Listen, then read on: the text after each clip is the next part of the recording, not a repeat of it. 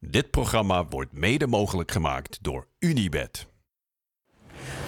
Hij won met twee verschillende clubs de UEFA Cup. Haalde halve finale WK, had de finale moeten spelen en moeten winnen natuurlijk. En had een kanonskogel in de benen waar je u tegen zegt. Een echt kanon dus vandaag in Tussen de Palen. Wilhelmus Maria Jonk wordt in 1966 geboren als 24 karaats Volendammer. Die niet kan zingen en dus maar gaat voetballen. Een laadbloeier die buiten het veld ook nog als schilder op de steiger staat. Binnen de lijnen blijkt Jonk een geboren tacticus die met zijn gouden rechterbeen defensies openbreekt. Hij wordt door zijn idool Johan Cruijff hoogstpersoonlijk naar Ajax gehaald. In de meer dreigt Jonk kopje onder te gaan. Maar dankzij de geweldige connectie met Dennis Bergkamp stijgt Ajax boven zichzelf uit. Jonk speelt een cruciale rol in de UEFA Cup winst van 1992. De gouden tandem verdient een transfer naar Inter, maar het huwelijk van de international strandt voortijdig. Dick Advocaat bevrijdt Jonk uit Milaan. Bij PSV kent hij de beste jaren van zijn leven. Na het geweldige WK van 1998 gaat hij nog één keer voor het avontuur. Maar in de Premier League gaat hij gebukt onder blessures en de spelopvatting. In 2001, na drie eindtoernooien en negen hoofdprijzen, doet de koning van het afstandsschot afstand van zijn troon. Tussen de palen met Wim Jonk. Wim, welkom. Ja, mooi. Wat goed dat je er bent. Ja, vond je het mooi om te zien? Ja, leuk om al die, eh, al die plaatjes terug te zien. ja. Ben je een terugkijker? Niet te vaak, maar soms is het wel eens goed om af en toe eens eh, even stil te staan met wat er allemaal gebeurt. Want anders gaat alles zo snel. Ja, ja. Nou, dat gaan we het komende uur doen. Ja, leuk. Dus dat treft. Eh, En we beginnen altijd met dezelfde vraag, namelijk wat betekent voetbal voor jou? Nou, ik denk, als je alles terugkijkt, heel veel natuurlijk. Ik ben natuurlijk opgegroeid eh, met, met, met twee broers die ook al eh, altijd voetbalden. Ik was de jongst. Ik woon aan een mooi pleintje achter, bij ons achter, eh, ons eigen ministadion. Ja, daar werd altijd gevoetbald op straat. Dus daar groeide ik op met, met, met heel veel jongens die, die ook later in het, in het eerste van Volendam terecht zijn gekomen. Ja, dat was mijn, eh, mijn, mijn start als, eh, als voetballer. Dat, dat werd je ingezogen en dat was heel normaal. En ik weet nog dat mijn moeder eh, nog zei van... ja, want je mocht pas op je zevende of achtste mocht je beginnen. En mijn moeder had connecties die zei... Ja, ja, hij moet nu echt beginnen, dat jochie, want Ik hou hem niet meer. laat hem maar voetballen. Dus toen heb ik toch een jaartje eh, respijt gehad. Toen mocht ik eerder op de voetbal. Wat, wat is dat toch met, met die Volendammers? Dat, dat, zingen en dat voetballen. Nergens worden er meer goede voetballers per vierkante meter opgevoed dan in Volendam, lijkt wel. Wat zit er in het water bij jullie? Ik weet niet wat er in het water zit, maar ik denk wel een bepaalde drive om, ehm, om het beste uit jezelf te halen. Hè. En eh, dat, dat zie je in sport terug, in de muziek. En, en, maar ook mensen die in de bouw werken of, of andere mensen die, die, die succesvol willen zijn, die er hard voor willen werken. Ja, dat is wel eh, wat je op Volendam veel, veel terugziet. Ja, want voordat jij profvoetballer werd, was jij eh, huisschilder. Ja. Ah, Maar had jij daar dan ook die drive die je in je voetbalcarrière ook had? Ja, mijn collega's zullen zeggen van niet, maar ik zal maar zeggen van ja, denk wel. Want ik heb dat eh, bijna vier, vier jaar gedaan, denk ik, vanaf mijn 16. Ik zat natuurlijk op de, als schilder op school, had ik dat geleerd. En ja, toen begon je met schilderen, want je was semi- semi-prof als voetballer toen de tijd, de jaren 80. Ja. En zo ben ik eh, eerst schilder geweest en dan smiddags kwam je thuis om kwart over vier. En om vijf uur eh, met fietsie eh, stond je weer stond je op het veld met, met de training. Wie, wie, wie doet jouw schilderwerk nu? Een goede vriend van me, die, die, die, die heeft veel van mij geleerd toen de tijd. Ja, je doet het niet zelf. Nee, nee, nee. Maar het blijft een boeiend vak hoor. Ja, ja, dat lijkt me wel. Je, je- je jeugdidool, met wie je later ook nog heel veel te maken ehm, hebt gekregen, natuurlijk, is Johan Cruijff. Ja. Dat klinkt logisch, ook omdat het Cruijff is. Maar, maar wat trok je zo in hem aan? Omdat jij was vrij jong natuurlijk nog toen hij zijn hoogtijdagen beleefde als voetballer. ja, dan ga je natuurlijk eerst terug naar, naar, naar 74. Want dat was voor mij eh, met, met Cruijff, Van Hanegem, Neeskens, Jansen. de- die hele generatie, daar ben je toen mee, mee opgegroeid. Ik was heel jong, ik was, was 7, 8 jaar oud. En ik weet nog die, die wedstrijd tegen Brazilië natuurlijk, die, die fantastische Ja. wedstrijd. Ja, en, en, en ja, inspirator. En later heb ik Cruijff dan meegemaakt natuurlijk in, in andere hoedanigheid, als, als, vooral als inspirator, voetballiefhebber. Ja, eh, passie, beetje ergens voor staan. Ja, dat, dat vond ik wel heel bijzonder aan hem om eh, met hem heel veel mooie dingen te mogen beleven. Ja, laten we even kijken naar een van de hoogtepunten uit zijn carrière als speler. Eh, bij Ajax 72, Europa Cup finale tegen Inter.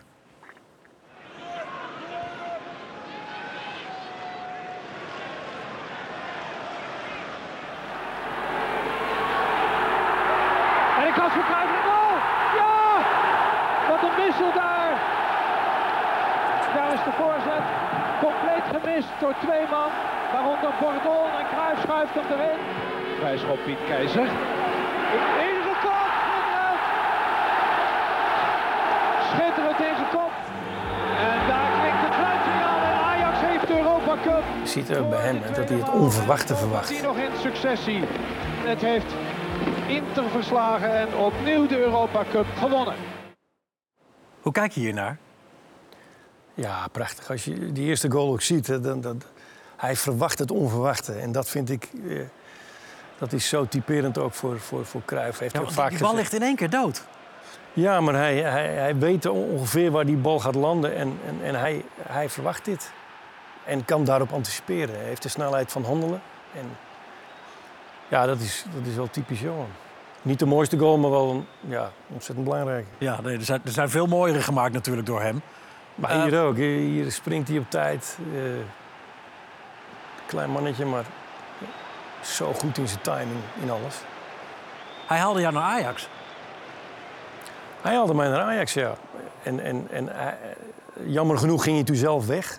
Toen ging hij naar Barcelona als coach. 88. Maar ik weet nog dat hij... eh, want ik was toen nog... eh, hij belde mij.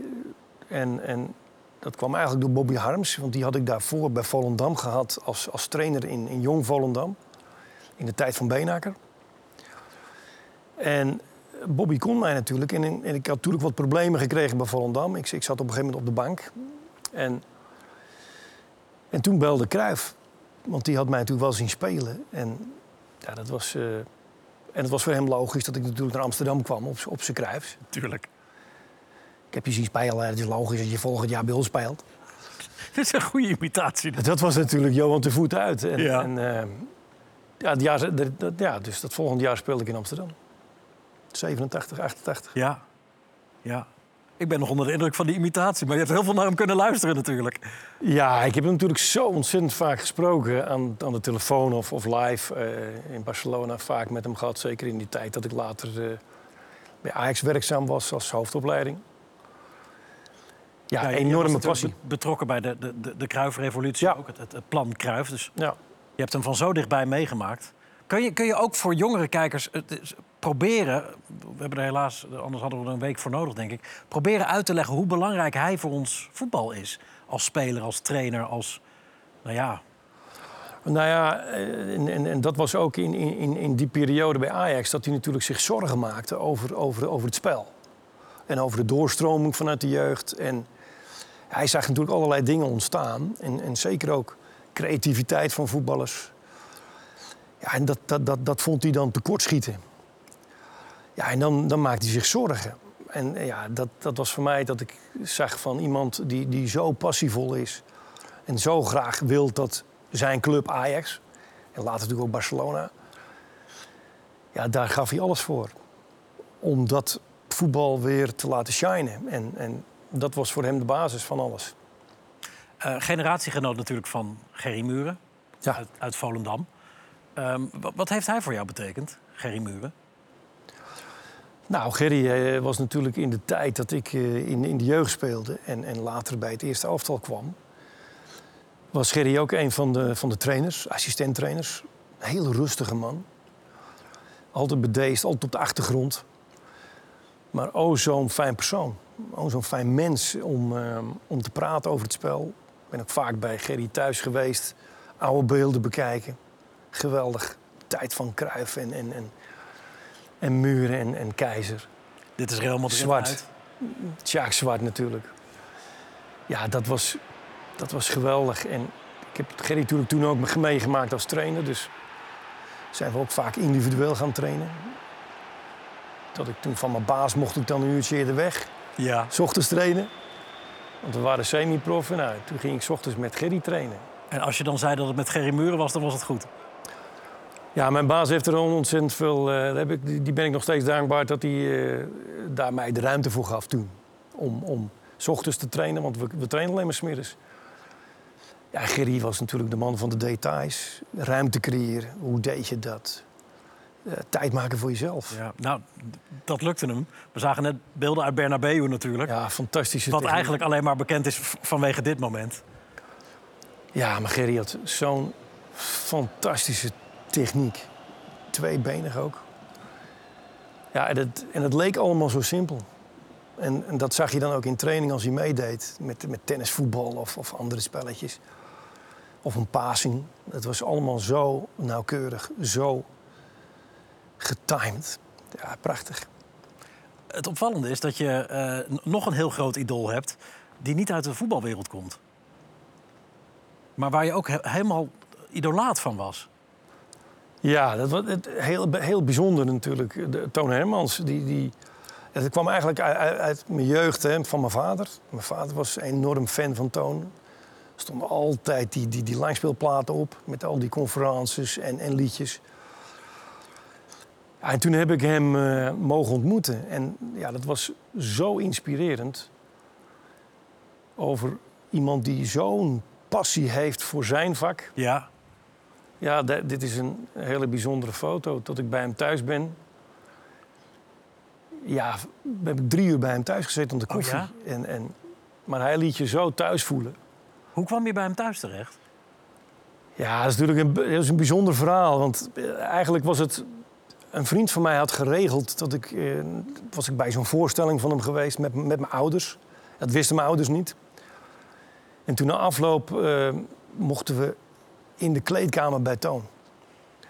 Ja, dat was voor mijn vader. Ik heb mijn vader nog nooit zo blij gezien. En mijn moeder ook. Dat ik denk van ja, dit is een, zo'n mooi cadeau voor hun. Hun idool. En die vriend van mij maakte foto's. En de volgende dag ik bij, die, eh, bij Rob langs. Ik zeg, Rob, eh, laat, laat die foto's zien. Hij zegt, wat denk je? Er zat geen rolletje in. Och, En zodoende heeft hij toen nog een, eh, een, een ontmoeting geregeld. En, en ben ik bij hem thuis geweest. Dat is, dat is deze foto. ik kan precies niet lezen wat er in het briefje staat. Maar wat was de strekking van zijn boodschap aan jou?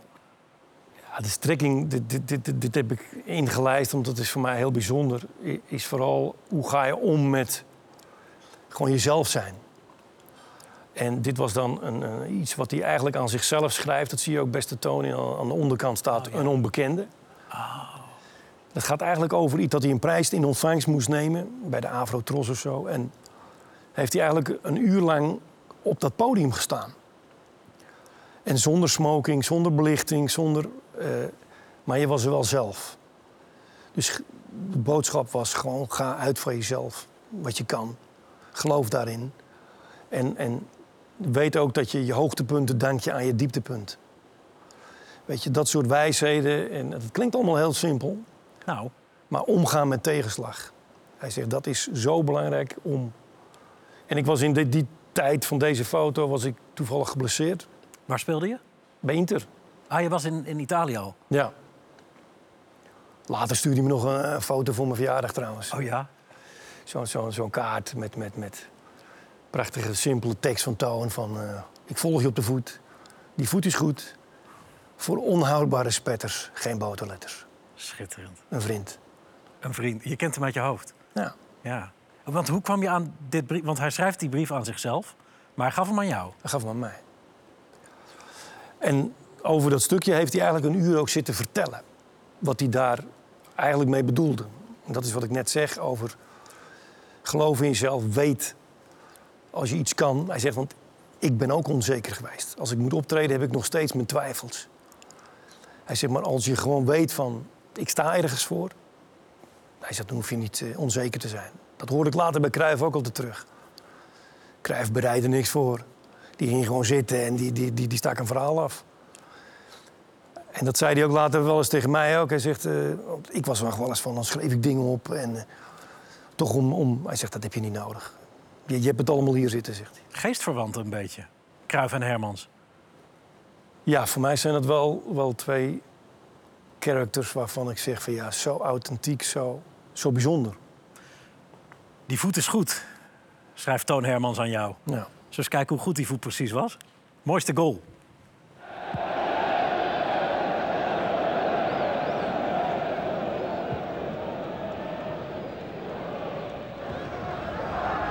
Derde man.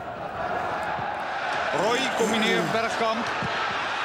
En een schot het is raak. Negende minuut. Roy. Bergkamp legt neer. En Jong komt en levert een streep af in de kruising.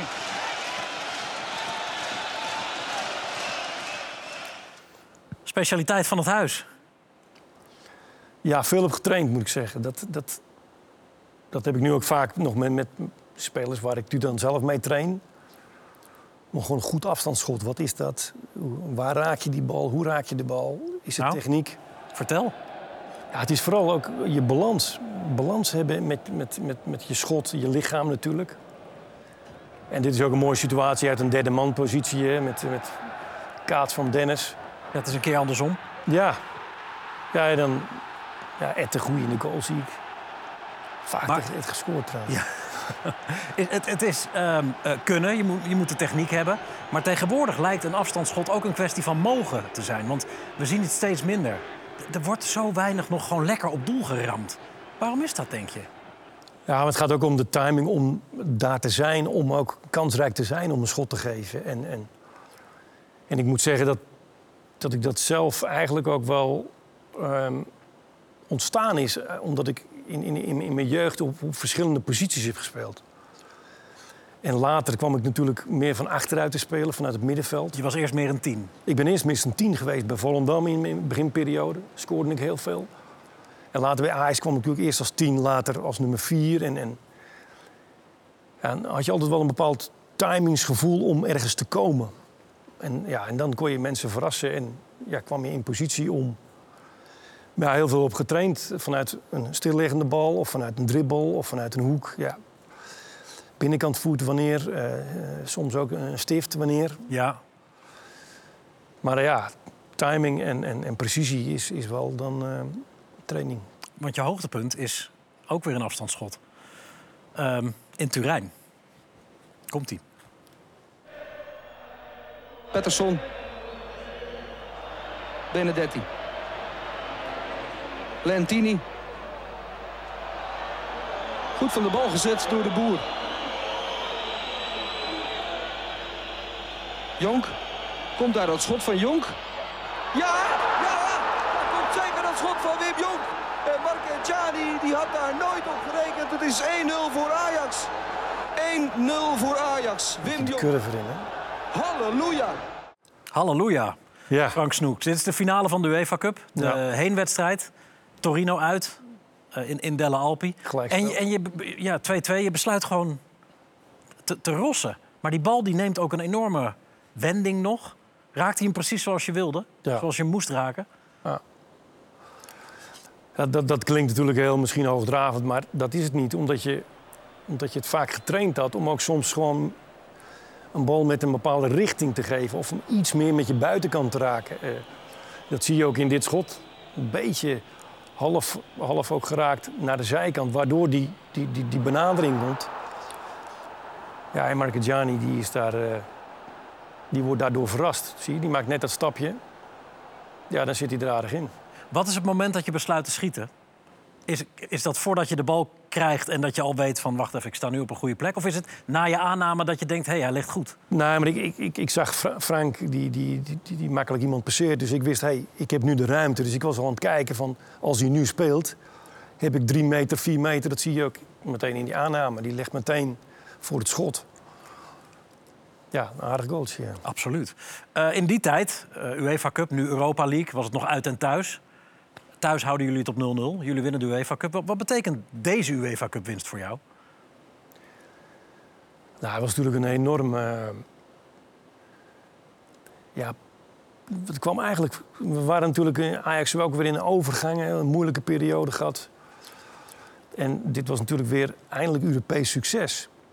En het was de UEFA Cup en met eh, nou, die, een mooi stelletje bij elkaar. Met Louis als trainer natuurlijk. Bobby zie je nog, Bobby Harms. Ja, John van Schip. Ja, John, de huidige trainer. Tweede. Naast Alfons Groenendijk. Ja, maar dat was eh, een jonge groep. Maar we speelden echt zo, ah, zo ontzettend leuk voetbal. Echt heel frivol eigenlijk soms. En Louis maakte wel dat wij wat, wat zakelijker ook konden spelen. En dat, dat, dat heeft hij ons toen wel bijgebracht. En dat, dat, dat maakte ook dat het eh, succesvol werd. Ook Europees. Het was natuurlijk wel eh, in, in de competitie hadden we natuurlijk dat jaar ervoor ook kampioen. Onder, eh, onder Leo Beenaker. Maar Louis nam het toen over en, en ja, toen kwam het Europese succes. En later nog meer natuurlijk. Uiteraard. 94 en, en 95. Ja, geweldig. Je hebt met Cruijff en met Van Gaal dus gewerkt. Zijn dat echt zulke tegenpolen als gezegd wordt? Of lijken ze meer op elkaar dan ze misschien wel denken of gedacht hebben? Nou, dat denk ik zeker. Ik denk, eh, ze hebben heel veel dingen ook gemeen. Dat gaat vooral over het, over het spel.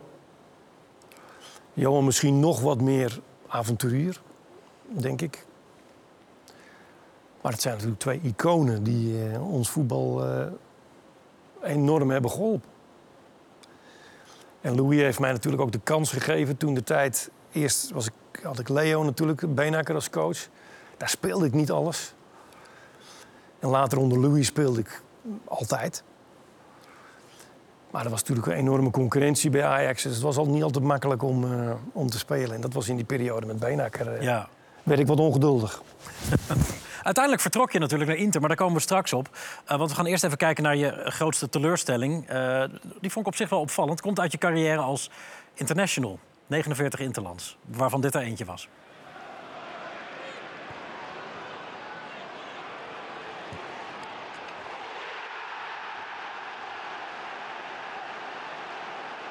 Dit is Wit-Rusland-Nederland.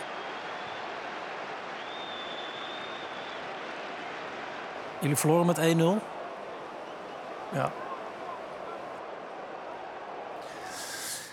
Ja, dit, dit, dit is. ehm, ja, dit staat me wel bij, omdat ik daarna ehm, uit de selectie eh, raakte. Met, met, met, met Guus als, als trainer. Hiddink. En heb ik eigenlijk de EK gemist daarna, in, eh in 96. En dat, dat was wel voor mij een eh, enorme domper, omdat ik... Ja, ik vond dat ik gewoon in Nederland zelf te horen. Maar hij heeft me toen... ehm, nou ja, hoe zeg je dat? Geslachtofferd, maar...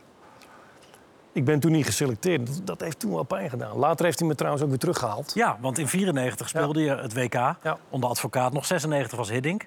Ja. 98 was ook nog Hiddink, Ja. inderdaad. Maar, maar het, het feit dat je 96 miste, dat heeft je wel echt geraakt. Nou, dat was natuurlijk, je wil, je wil die, die, die, die EK's en WK's zijn natuurlijk je hoogtepunten. Een van de hoogtepunten in je carrière als voetballer, het hoogste podium. En daar wil je bij zijn. Het was heel ontzettend jammer dat ik daar niet, eh, niet heb deelgenomen. Heeft hij ooit verteld waarom je niet meenam? Ja, hij zei eigenlijk ook van, ja, ik vond jou niet zo'n goede bankzitter. Dus hij was bang als hij... nou, dat is natuurlijk misschien te makkelijk van hem, maar... Maar ik, ik vond het wel mooi dat hij me daarna weer, weer terughaalde bij Oranje... en, en eh, een goede uitleg gaf. En we hebben daarna een fantastische periode meegemaakt weer bij eh, Oranje in 98. Had hij gelijk? Ben je een slechte bankzitter? Nou, ik ben, geen- ben geen slechte bankzitter, maar... Ik, ik, ik, ik, ik weet niet wat hij... Ja, misschien had hij... Ik weet niet wat hij daar precies mee bedoelde. Maar ik, ik, ik ben niet een slechte bankzitter, denk ik. Maar gelukkig heb ik niet al te veel op de bank gezeten. In- Wel in de beginperiode bij Ajax. Maar dat is soms ook logisch. Toen kwam ik net van Volendam naar Ajax. Dus dan heb je niet meteen zoveel te willen. Nee. Dus dan, moet je, dan had ik ook tijd nodig om op dat niveau te komen. Is 1998, eh, voelt dat als een hoogtepunt? Ik, als ik het terughaal, is het wel een eh, hoogtepunt als ik praat over Nederlands elftal qua team. Wel het beste team waarin ik gespeeld heb in Oranje. Eh, maar ook de, de drive die we toen met z'n allen hadden en, en, en, en het trainingsniveau. Ja, dat was dusdanig hoog, dat heb ik, eh, heb ik zelden meegemaakt. Wereldkampioen waardig hoog. Ja, we waren toen echt met z'n allen zo doordrongen van het feit Dat had misschien ook te maken met die twee jaar daarvoor, hè, in 96, waar het natuurlijk helemaal mis was gegaan toen met, het, eh, met de ego's ook onderling Ja. in dat team. En in 98 stonden we daar echt als met z'n allen van, wij hebben een missie, we hebben een, een doel om op wereldkampioen te worden. En, en dat zag je ook in alles terug, eh, zo'n hoog niveau van training, zo. Ja, ontzettend gaaf om daar eh, soms nog wel eens aan terug te denken. Ja, en, en toch valt deze avond in Marseille, halve finale, toch nog wel eh, onder de categorie teleurstellingen, denk ik. Laten we toch even kijken. Cocu, de boer, ruimte. Van Hooijdonk, die moet het doen. Of Kluivert, ja! Patrick Kluivert scoort! Drie keer sco- kopte hij over en naast. En daar is hij. Ho, ho, wat een moment. Patrick Kluivert scoort. Van Hooijdonk was de bliksemafleider. En het velodroom staat andermaal op zijn kop. Penalty! Oh, scheidsrechter, dat is een absolute strafschop. Daar krijgt Van Hooijdonk geel, omdat hij simuleert. Dat is absoluut een foute beslissing. Dat is een 100% strafschop. Daar werd Van Hooijdonk weggetrokken. Tja. Ben je het eens met Everton Napel? Nou ja, kijk, nu met de VAR was het heel duidelijk geweest, denk ik. Het was natuurlijk een 100% penalty. En, en ja, dan had je, had je finale gespeeld tegen Frankrijk. Ja, daar heb ik nog wel vaak aan teruggedacht. Aan, aan dit moment, zeker met Pierre, die, die, die daar natuurlijk enorm gevoel voor had. Van timing, op het juiste moment daar zijn. Ja, dan kon je dat balletje wel daar neerleggen bij Pierre. Ja, dus hij had hem erover ingekopt. Ja, Of we hadden een penalty, moeten penalty, penalty moeten hebben. Wie had die penalty genomen? Ik weet niet wie we toen op de lauw stond. Ik op de, ik weet niet. Nou, ik denk dat die Lang ook wel eh, snel eh, naar voren was gestapt. Want die, Ja. Pierre was natuurlijk ook een, eh, specialist. Nou ja, dat elftal leek wel vol te zitten met specialisten natuurlijk. Sommigen wat minder, maar Ja, ja, zeker. Maar ja, later werden het penalties. Dat hebben we, hebben we kunnen zien. ja, absoluut. Maar, maar komt dit vaak nog terug? Gewoon dat moment of die hele wedstrijd of het toernooi aan zich van we, we hebben het daar laten liggen of we zijn genaaid. Wat blijft er hangen? Nou, achteraf komen ook heel veel mooie dingen terug. Omdat je natuurlijk eh, prachtige wedstrijden hebt gespeeld tegen Argentinië. Het waren natuurlijk eh, prachtige momenten. Ook deze wedstrijd zat vol met, met, met, met, met, tactische dingen. Ook tegen die Argentijnen was natuurlijk scherpst. eh, heel scherp allemaal. En, en, en met rode kaarten. Alles had, die, zat alles in die wedstrijden. Ja, dat maakt het ook boeiend. Ja, en dan, ja, hier zie je de teleurstelling natuurlijk van... van Cocu mist, Ronald de Boer mist. ja, het, het, het verliezen met penalties is natuurlijk altijd eh, ontzettend dramatisch. Ja, en zeker nu, omdat je daar voelde dat je met iets moois bezig was... en, en eigenlijk ja, die finale moest halen. En, Je werd gewisseld in de verlenging. Ha- ha- Had je er eentje genomen? Ja, ik, ik, ik, zat vol in de kramp, dat weet ik nog wel. Oh ja? Ja, dat was, dat, ik, ik, had, ik had al, wat, het was ook een hele zware wedstrijd. Het was natuurlijk ook best warm, al, dat hele toernooi. Net als in Amerika, die vier jaar ervoor. Zo, Orlando. Dat was hier ook iets anders, maar ja, dat- die wedstrijd die, die hakte er wel in. En, en ja, op een gegeven moment een, eh, toen, toen, toen schoot het erin en Klaar. toen moest ik er wel uit, Ja, auw. helaas. Ja, ehm, we gaan er heel even tussenuit. Eh, we zagen je net al een UEFA Cup omhoog houden in een Ajax-shirt. Eh, dat gebeurde een paar jaar daarna nog een keer als speler van Inter... wat sowieso een bijzonder avontuur was. Dat en meer na de break in Tussen de Palen. Tot zo.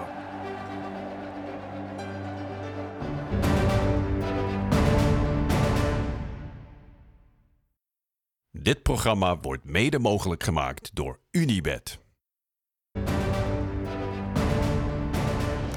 Welkom terug bij Tussen de Palen. Vandaag met Wim Jonk. We hebben al heel veel besproken, ook over je interlandcarrière, je periode bij Ajax. En na Ajax vertrok je naar Internationale, ehm, samen met Dennis Bergkamp. Jullie zijn als voetballers onlosmakelijk met elkaar verbonden, Bergkamp en jij, als, als duo. Hoe is dat zo gekomen? Dat, dat jullie elkaar zo goed aanvoelden? Eh, Het ontstond gewoon in training. Kijk, ik was natuurlijk in de beginperiode bij Ajax was ik natuurlijk vooral eh, nummer 10, kwam ik van Volendam. En dat was Dennis ook. En Ron Willems had je toen, die Oh, werd ja. toen nog gehaald. Dat was ook nummer 10. Ronald de Boer kon op 10 spelen. Dus er was heel veel concurrentie. En Beenhakker heeft me toen een, een plek naar achteren ge- gehaald met, met, met, met, met Louis. En, ja, en toen werd ik meer de aangever. En, ja, en Dennis was natuurlijk iemand die, die ontzettend veel gevoel had voor ruimte. En, ja, en dat ging eigenlijk heel, heel vanzelfsprekend. En hadden ook een hele goede spits, Stefan Pettersson. Ja, Die, die, die ontzettend goed ruimte maken altijd. Om, en, ja, en daar was Dennis altijd onderweg. Ja, is dus- het, het, het wordt wel eens telepathie of zo bijna genoemd... als twee spelers zo'n connectie met elkaar hebben. Ehm, in, in hoeverre is dat voor je gevoel zo, als je er zo in zit? Dat je eigenlijk alleen maar naar de bal hoeft te kijken en weet... Dennis gaat. En daar moet hij ongeveer heen. Ja, je weet, eh, je weet hoe anderen denken op een gegeven moment. Dat heb ik natuurlijk later ook met andere spelers gehad, bij, bij, bij PSV ook. eh, met, met, met Ronaldo en met, met Niels. Ja, ook, ook niet tenminste. Ja, maar dat, dat, dat ontstaat. Dat, dat, is niet, dat, dat, dat train je niet, dat, dat ging gewoon. En, en, en ja, dat, dat je met Dennis, eh, die was daar natuurlijk ook fenomenaal in. Ja. in, in, in- Goeie foto met Aaron Winter trouwens ook. Uit Ja. bij Lazio dit. Uit bij Lazio, ja. Prachtig. Hoe, eh, hoe was het voor jou om naar Inter te verhuizen, naar Milaan? Schitterende transfer. Ja, dat was natuurlijk een enorme stap. Ehm, Inter had natuurlijk grootse plannen en eh, wilde ook het, het AC Milan van Rijkaard, Gullit en Van Basten na, nastreven. Wilde aanvallender gaan voetballen. Maar daar kwam niet zoveel van terecht. Nee? Nee, we hadden natuurlijk, Inter is natuurlijk een heel ander, ander soort club. Hadden natuurlijk wat trainers die... Toenmalige trainer Bagnoli was heel erg defensief ingesteld. De Catenaccio Club. Ja, en dat is. eh, maar ze wilden wel veranderen. En daar heeft de club ook, denk ik, in die jaren daarna ook best wel mee, mee gestruggeld. Dat, dat je elke keer eh, heel veel verwachtingen. Maar, dat- dat, maar de balans was daar niet om ergens echt voor te kiezen. Maar wel heel veel van geleerd. eh, want resultaatvoetbal, soms eh, iets wat je, wat je natuurlijk heel anders gewend bent om tot resultaat te komen. En dat, dat, dat was natuurlijk een heel andere periode. Dit zijn eh, aardige goals ook weer. Ja, je dit- lekker in je vel daar als speler? ik, heb een, eh, ik heb veel tijd ook goed in mijn vel gezeten, ook wat minder. Omdat je, kijk, toen de tijd had je natuurlijk ook nog de drie buitenlandersregeling. Oh ja, in de hele selectie. In de wedstrijdselectie Wedstrijdselectie. mochten maar drie buitenlanders Ja. zitten. Dus dan zat je ook wel eens onder het grote dak. Tribune. Ja. Dus ja, dat, dat heb ik toen ook eh, een aantal keren meegemaakt. Zelfs eh, die, die Europese wedstrijden. eh, Dortmund volgens mij. Thuiswedstrijd tegen Dortmund. Uit had ik toen gespeeld. eh goeie, twee, twee goals gemaakt. En een week later in de thuiswedstrijd speelde ik niet. Zomaar. En dat, dat, dat was voor mij niet te rijmen. Nee, terwijl inderdaad in de competitie ging het minder met Inter. Ja. Maar jullie wonnen de UEFA Cup. Eh, la- laten we even kijken. Met Ja. dank namelijk aan Ja. ene Wim Jonk uit Volendam. Attenzione Sosa, c'è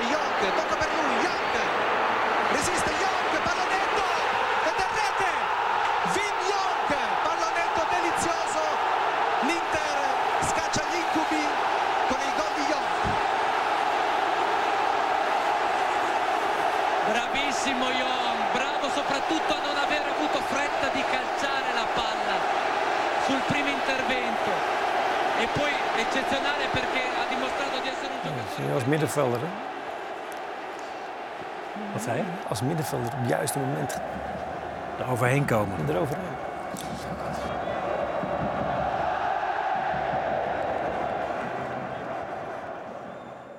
Tegen Casino Salzburg. Uit 1-0 gewonnen. Thuis 1-0 gewonnen. Ja, en dat was een ontzettend moeilijke wedstrijd. Ontzettend veel spanning zat erop, want die wedstrijd moest gewonnen worden. Er zat natuurlijk eh, toenmalige president Pellegrini. Er, was, er zat zo'n druk op die wedstrijd, dat weet ik nog wel. En we hadden het al eerder kunnen beslissen. Dennis die had een enorme kans, die, die miste niet. Terwijl hij in die hele, in die hele competitie hebben wij, denk ik... eh, Dennis had dus 6, 7 goals gemaakt. En, en, en ik maakte er een stuk of 4, 5. Het was bijna jullie cup. Dus dat was bijna wel onze cup. En dat wat, ja, dit was een eh, fantastisch moment. Want, Wat een heerlijke goal ook. Dus even, even geen poeier dit, maar nee, veel gevoel. eh, veel gevoel. Ja, dat was... eh, eh, ja, diepgang. Ja, en, en, en Sosa speelt hem precies mee. Ik, ik, ik voel dat de jongen gaat glijden. En ik wacht tot hij uitgegleden is. En, en ja, ik neem hem mee en ik zie die keeper in mijn ooghoeken. En ja, een klein stiftje was, was voldoende. Hoe groot was het feest daarna? Ja, dat was ook wel bijzonder, ja. Er was eigenlijk niks geregeld. Sorry? Er was eigenlijk niks geregeld. De spelers hebben toen zelf eh, iets geregeld. En, en zijn we ergens naar een, naar een, naar een eh, restaurant gegaan. Maar je vertelt net hoeveel druk erop stond. Ja. Zoveel druk dat er niks geregeld was. Nee, het was, eh, vanuit de club was er, was er gewoon eh, niks geregeld. Dus wij hebben toen zelf, een aantal spelers hebben toen iets gedaan. En, en zijn we naar een, een of andere club gegaan. En is het alsnog een fantastisch feest geworden.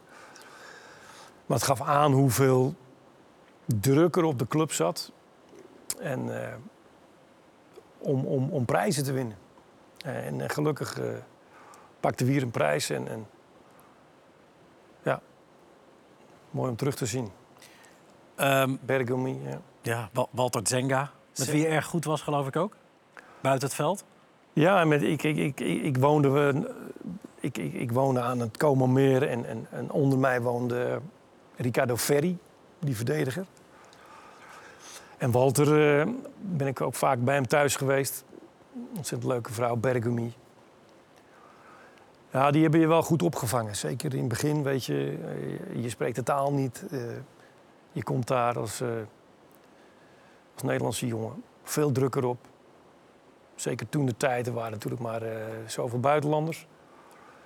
Dus die buitenlanders moesten het wel doen. Ja, ja als je, want als je er was, dan moest je leveren. Ja, en als, als de buitenlanders niet leverden, dan was het ook wel gelijk eh, bingo. In, in de kranten en, en, en media, die waren daar eh kiesbaard. Je, je hebt er twee jaar gezeten. Ja. Be- Beschouw je die jaren als geslaagd, sportief? Je wint de UEFA Cup. Ja, aan de andere kant, je had, je had zoveel moois gewild. Hè? Omdat je, je gaat naar een, een prachtige club met, met een enorme traditie. Eh, ik volg ze ook nog steeds. Weet je. Ik vind, het blij- blijft een mooie, bijzondere club. En, en, maar dat, dat voetbal wat je natuurlijk hoopte dat je ging spelen, dat is er nooit uitgekomen. Wel Europees hadden we ontzettend leuke wedstrijden. En dat, eh, dat blijf je wel bij. Maar op een gegeven moment, na die twee jaar, had ik wel zoiets van... ja, ik moet nu toch een andere stap maken. Ook weer voor ja, het, het, het spel. Ja. Bergkamp ging naar Londen, naar Arsenal. Ja. Waar hij het redelijk oké heeft gedaan. Zo. Ja, een legende werd natuurlijk. Ja, jij ehm, koos ervoor om terug naar Nederland te gaan. Ja. Naar PSV. Hoe is dat gekomen? Ja, eigenlijk... eh, nou ja, advocaat was de trainer. En die, die had ik natuurlijk... eh, in 94 was hij natuurlijk de bondscoach. En PSV was ook iets aan het bouwen met een, met, met een aantal eh, met goede spelers. En, en, en hij wilde me daar heel graag bij hebben. En hij liet Arthur af en toe, Arthur Numan mij af en toe bellen. Dat waren geen korte gesprekken, denk ik. Nee, Tuurtje, die, eh, die wist het wel.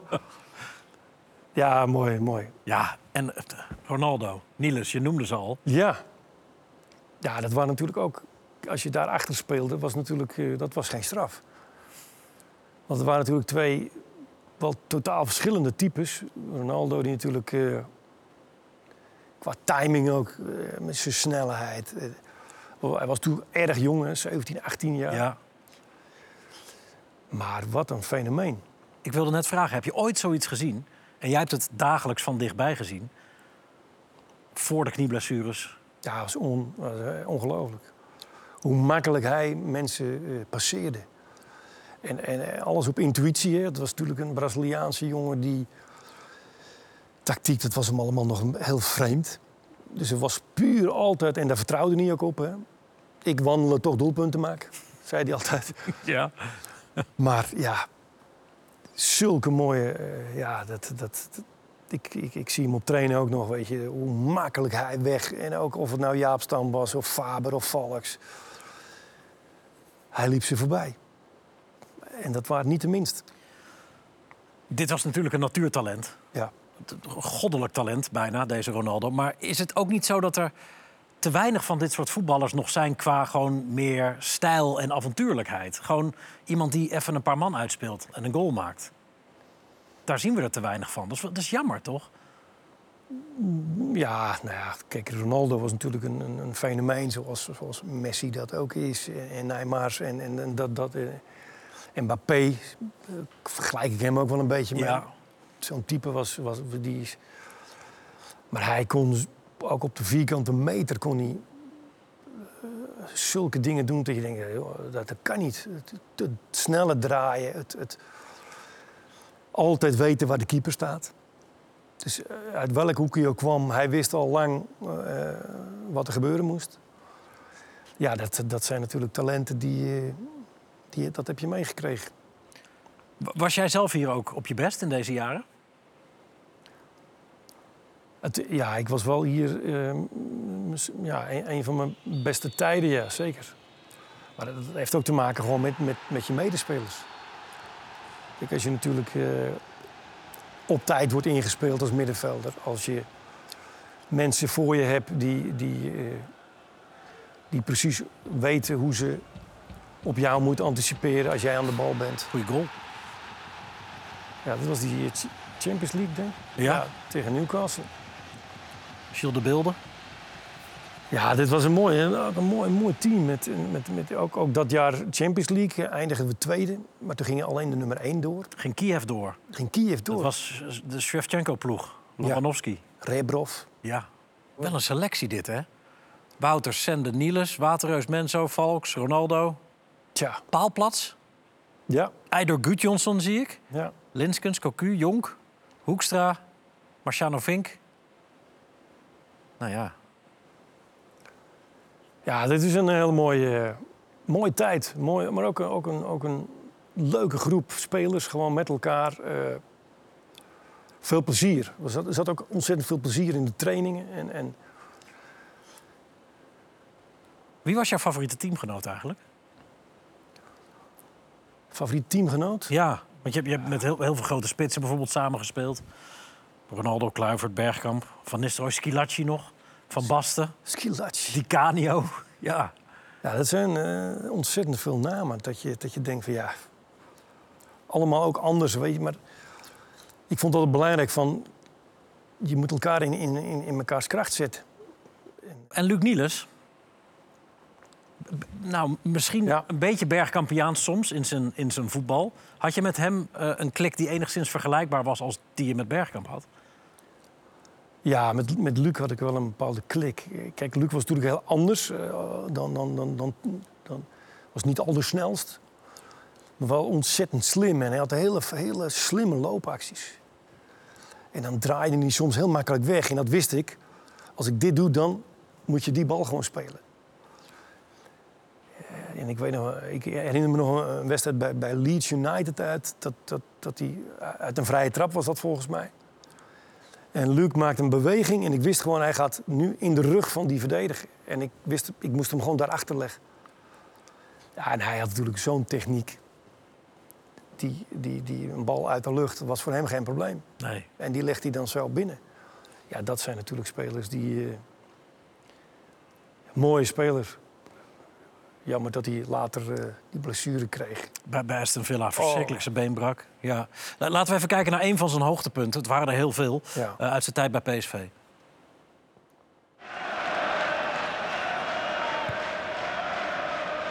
En dit is Niels. En dit is Niels. Ho, ho! Niels. Zijn honderdste. Zijn honderdste voor PSV. En wat een. Een briljantje. 18 karaat. Hij komt binnendoor. En dit is Niels op zijn best. Hij jaagt hem in de kruising. Onderkant lat. Om zo je honderdste goal te kunnen scoren. Die traptechniek. Ballen in beweging, maar ook ballen die stillen. Vrij trappen was natuurlijk ook een van zijn specialiteiten. Ja, ik heb, ik heb zelden iemand gezien met, met zo'n vrije trap. En daar trainen we ook ontzettend veel op. Want ja, Luc was natuurlijk de allerbest. Ik kon ook wel een aardige vrije trap nemen, maar, Ja, maar Luc was, was een fenomeen. was geen discussie over wie de... Nee, nee, nee, maar we waren wel altijd bezig van... Hey, want tegenstanders gaan ook eh, zich wapenen. En, en, en Ja, daar gingen we altijd wel dingen verzinnen. Maar zoals die goal die we net zien in de Champions League tegen Bayern München... ook vo- volledig de controle over de situatie. Dat aanname, afhandelen, het lijkt allemaal precies zo te gaan zoals hij wil ook. Ja, en hij weet eigenlijk al het vervolg. Hè? Dus, dus die aanname met zijn linker. En ja, hij legt hem er gewoon even in. Maar hier ook, ook weer zo'n slimme loopactie, net aan de binnenkant zittend. Ja, dat is Luc ten voet uit. Prachtige speler. Ja, zeker. Die inderdaad bij Aston Villa dus later... Ja. toen hij daar pas net zat, eigenlijk eh, zijn been brak. Ehm, hij, de combinatie met Ronaldo, was natuurlijk ook heel bijzonder. Die twee. Dat Ronaldo later nog Ja. Niels als zijn favoriete ploeggenoot noemde. Ja, dat- Waarop een Braziliaanse interviewer zei... Wie? Wie? Ja. Niet Zidane? Of iemand anders? Ja, nou, maar dat zegt genoeg. En dat, eh, eh, dat Ronaldo dat al zegt. Terwijl hij toen ook heel jong was hè, bij PSV. En, en, en... Maar ja, die, die voelden elkaar, dat waren toen twee rasvoetballers. Dus die voelden elkaar, eh, de ruimtes, elkaars ruimtes, wisten ze feilloos. Ja, dat maakt, dat maakt spelers groot. Ja. Eh, je gaat naar Italië, keer terug naar Nederland. En aan het einde van je carrière nog één stap. Naar Hillsborough, eh, naar Sheffield Wednesday. Hoe heb je het daar ervaren? Het was natuurlijk na de, voor mij, na de WK 98. En ik had nog wel een droom dat ik denk, nou, Engeland zou ik nog wel een keer willen spelen. Hoeft niet per se. Maar ik voelde toen bij PSV van, nou, er was wel wat, wat, wat, eh, wat gaande, een, een bepaalde wisseling. En toen dacht ik van, nou, dan ga ik gewoon. En er waren ook wat andere opties. En, eh, ik ben nog in gesprek geweest met, eh, met Nottingham Forest toen de tijd. Ook Dus. Pierre van Hooydonk speelde daar Ja. toen nog. En toen is het toch Sheffield geworden. Ja, dat was natuurlijk heel bijzonder, want dat was natuurlijk niet het voetbal wat je gewend was. Ik had toen wel Di Canio en, en, en Carbone als, als Oh ja, ploeggenoten. Benito Carbone. Daar was ik wel blij mee, zeker het eerste jaar. We hebben wel een mooie wedstrijden gespeeld ook. Maar ook gedegradeerd. Ook gedegradeerd, tweede jaar. Dat is ook een nieuwe ervaring voor, voor een prijzenpakker. Ja, maar dat was. De club zat toen financieel ook eh, moeilijk. En ik weet nog dat we toen in de winter. werd er ook gewoon één, twee van onze betere spelers. eh, Ook, ook de verdediger. was het ook? Emerson Toom, die werd zomaar verhuurd aan, aan Chelsea. Terwijl je denkt, ja, wacht even, wij, wij, wij zijn helemaal niet veilig. Dan ga je een van je betere verdedigers ga je, ga je verhuren. Maar dat, dat, dat was gewoon omdat er gewoon geldnood was. Dat was wel jammer, want ja, toch, toch een paar mooie jaren gehad. En uiteindelijk ben ik daar ook, kreeg ik een blessure eh, einde van het tweede jaar. Te veel gespeeld met een, eh, met een liesblessure. En dat kostte me eigenlijk mijn carrière. Daarna was het klaar. Ja, dan ben ik daar geopereerd. En, en toen was ik bijna fit, maar ik voelde gewoon dat het is niet 100%. En toen kwam Chelsea nog. Toen kon ik nog naar eh, ja. Chelsea. Maar ja, ik was geblesseerd, dus... Want toen was er een speler geblesseerd geraakt, die was het ook weer, Di Matteo, volgens mij. Die had toen zijn kruisband gescheurd. En ben ik nog gebeld toen... eh volgens mij was Ranieri trainer, denk ik. Als ik het nog goed... eh. Ja, toen is dat helaas niet doorgegaan. Oh, ja. Dat was wel een mooi afsluiter geweest. Al, maar al met al een prachtcarrière, toch? Ja, ik ben blij met zo'n eh, zo'n carrière. Met eh, ook veel tegenslag, maar ook weten hoe je met tegenslag moet omgaan. Heeft- Hermans. Ja, maar dat heeft me ook wel gevormd, weet je. En dat, dat, dat kan je ook meegeven aan je spelers waar je nu mee werkt. En dat is... eh, ja, dat probeer je door te geven. En dat is denk ik ook de les die ik ook wel heb geleerd uit... maar hebben zeker een mooie carrière gehad. Ja. Dat was hem. Al. Dat was hem. Voorbijgevlogen. Ja. Hoe vond je het? Terugblikken? Ja, de- dat zullen anderen ook zeggen. Er is zoveel te vertellen. ik, ik, ik, ik was laatst ook, moest ik een lezing ergens geven bij, bij een club. En dan probeer je ook een bepaalde samenvatting te maken. Maar op een gegeven moment sta je gewoon twee uur. Ja. ja. Omdat er zoveel beelden en, en, en zoveel te vertellen is. En, en af en toe dingen in je hoofd schieten van... oh, wacht even, dat moet ik toch terug allemaal. vertellen. Ja. Dan ga je over of het nou Cruijff is of, of Van Gaal of over, over Michels. Michels natuurlijk dingen Ja. als trainer. Maar nee, ja, geweldig. Heb je ook nog een Michels-imitatie? Ja, Michels was natuurlijk ook een bijzondere man. Maar ook die, die, die, die, die, die autoriteit, die, die, Ja. wat hij uitstraalde als hij een kleedkamer binnenkwam. Ja, dat voelde je. Die energie was Generaal. mooi. Dus hij hoefde bijna niks te zeggen. Maar ja, dan, dan, dan, dan staat je wel af en toe dingen bij dat je denkt... dan moet je ook wel lachen als je dat wel terughaalt, weet je. Als je die, eh, Ja. die besprekingen. Geweldig. Dankjewel dat je er was. Ja. Het was een mooi uur. Misschien te kort. Maar het is een veel te lange carrière. Meestal is het te kort. Ja, precies. Dankjewel dat je er was, Wim. Graag gedaan. En jullie allemaal dank voor het kijken. En heel graag tot snel bij de volgende eh, Tussen de Palen. Dag!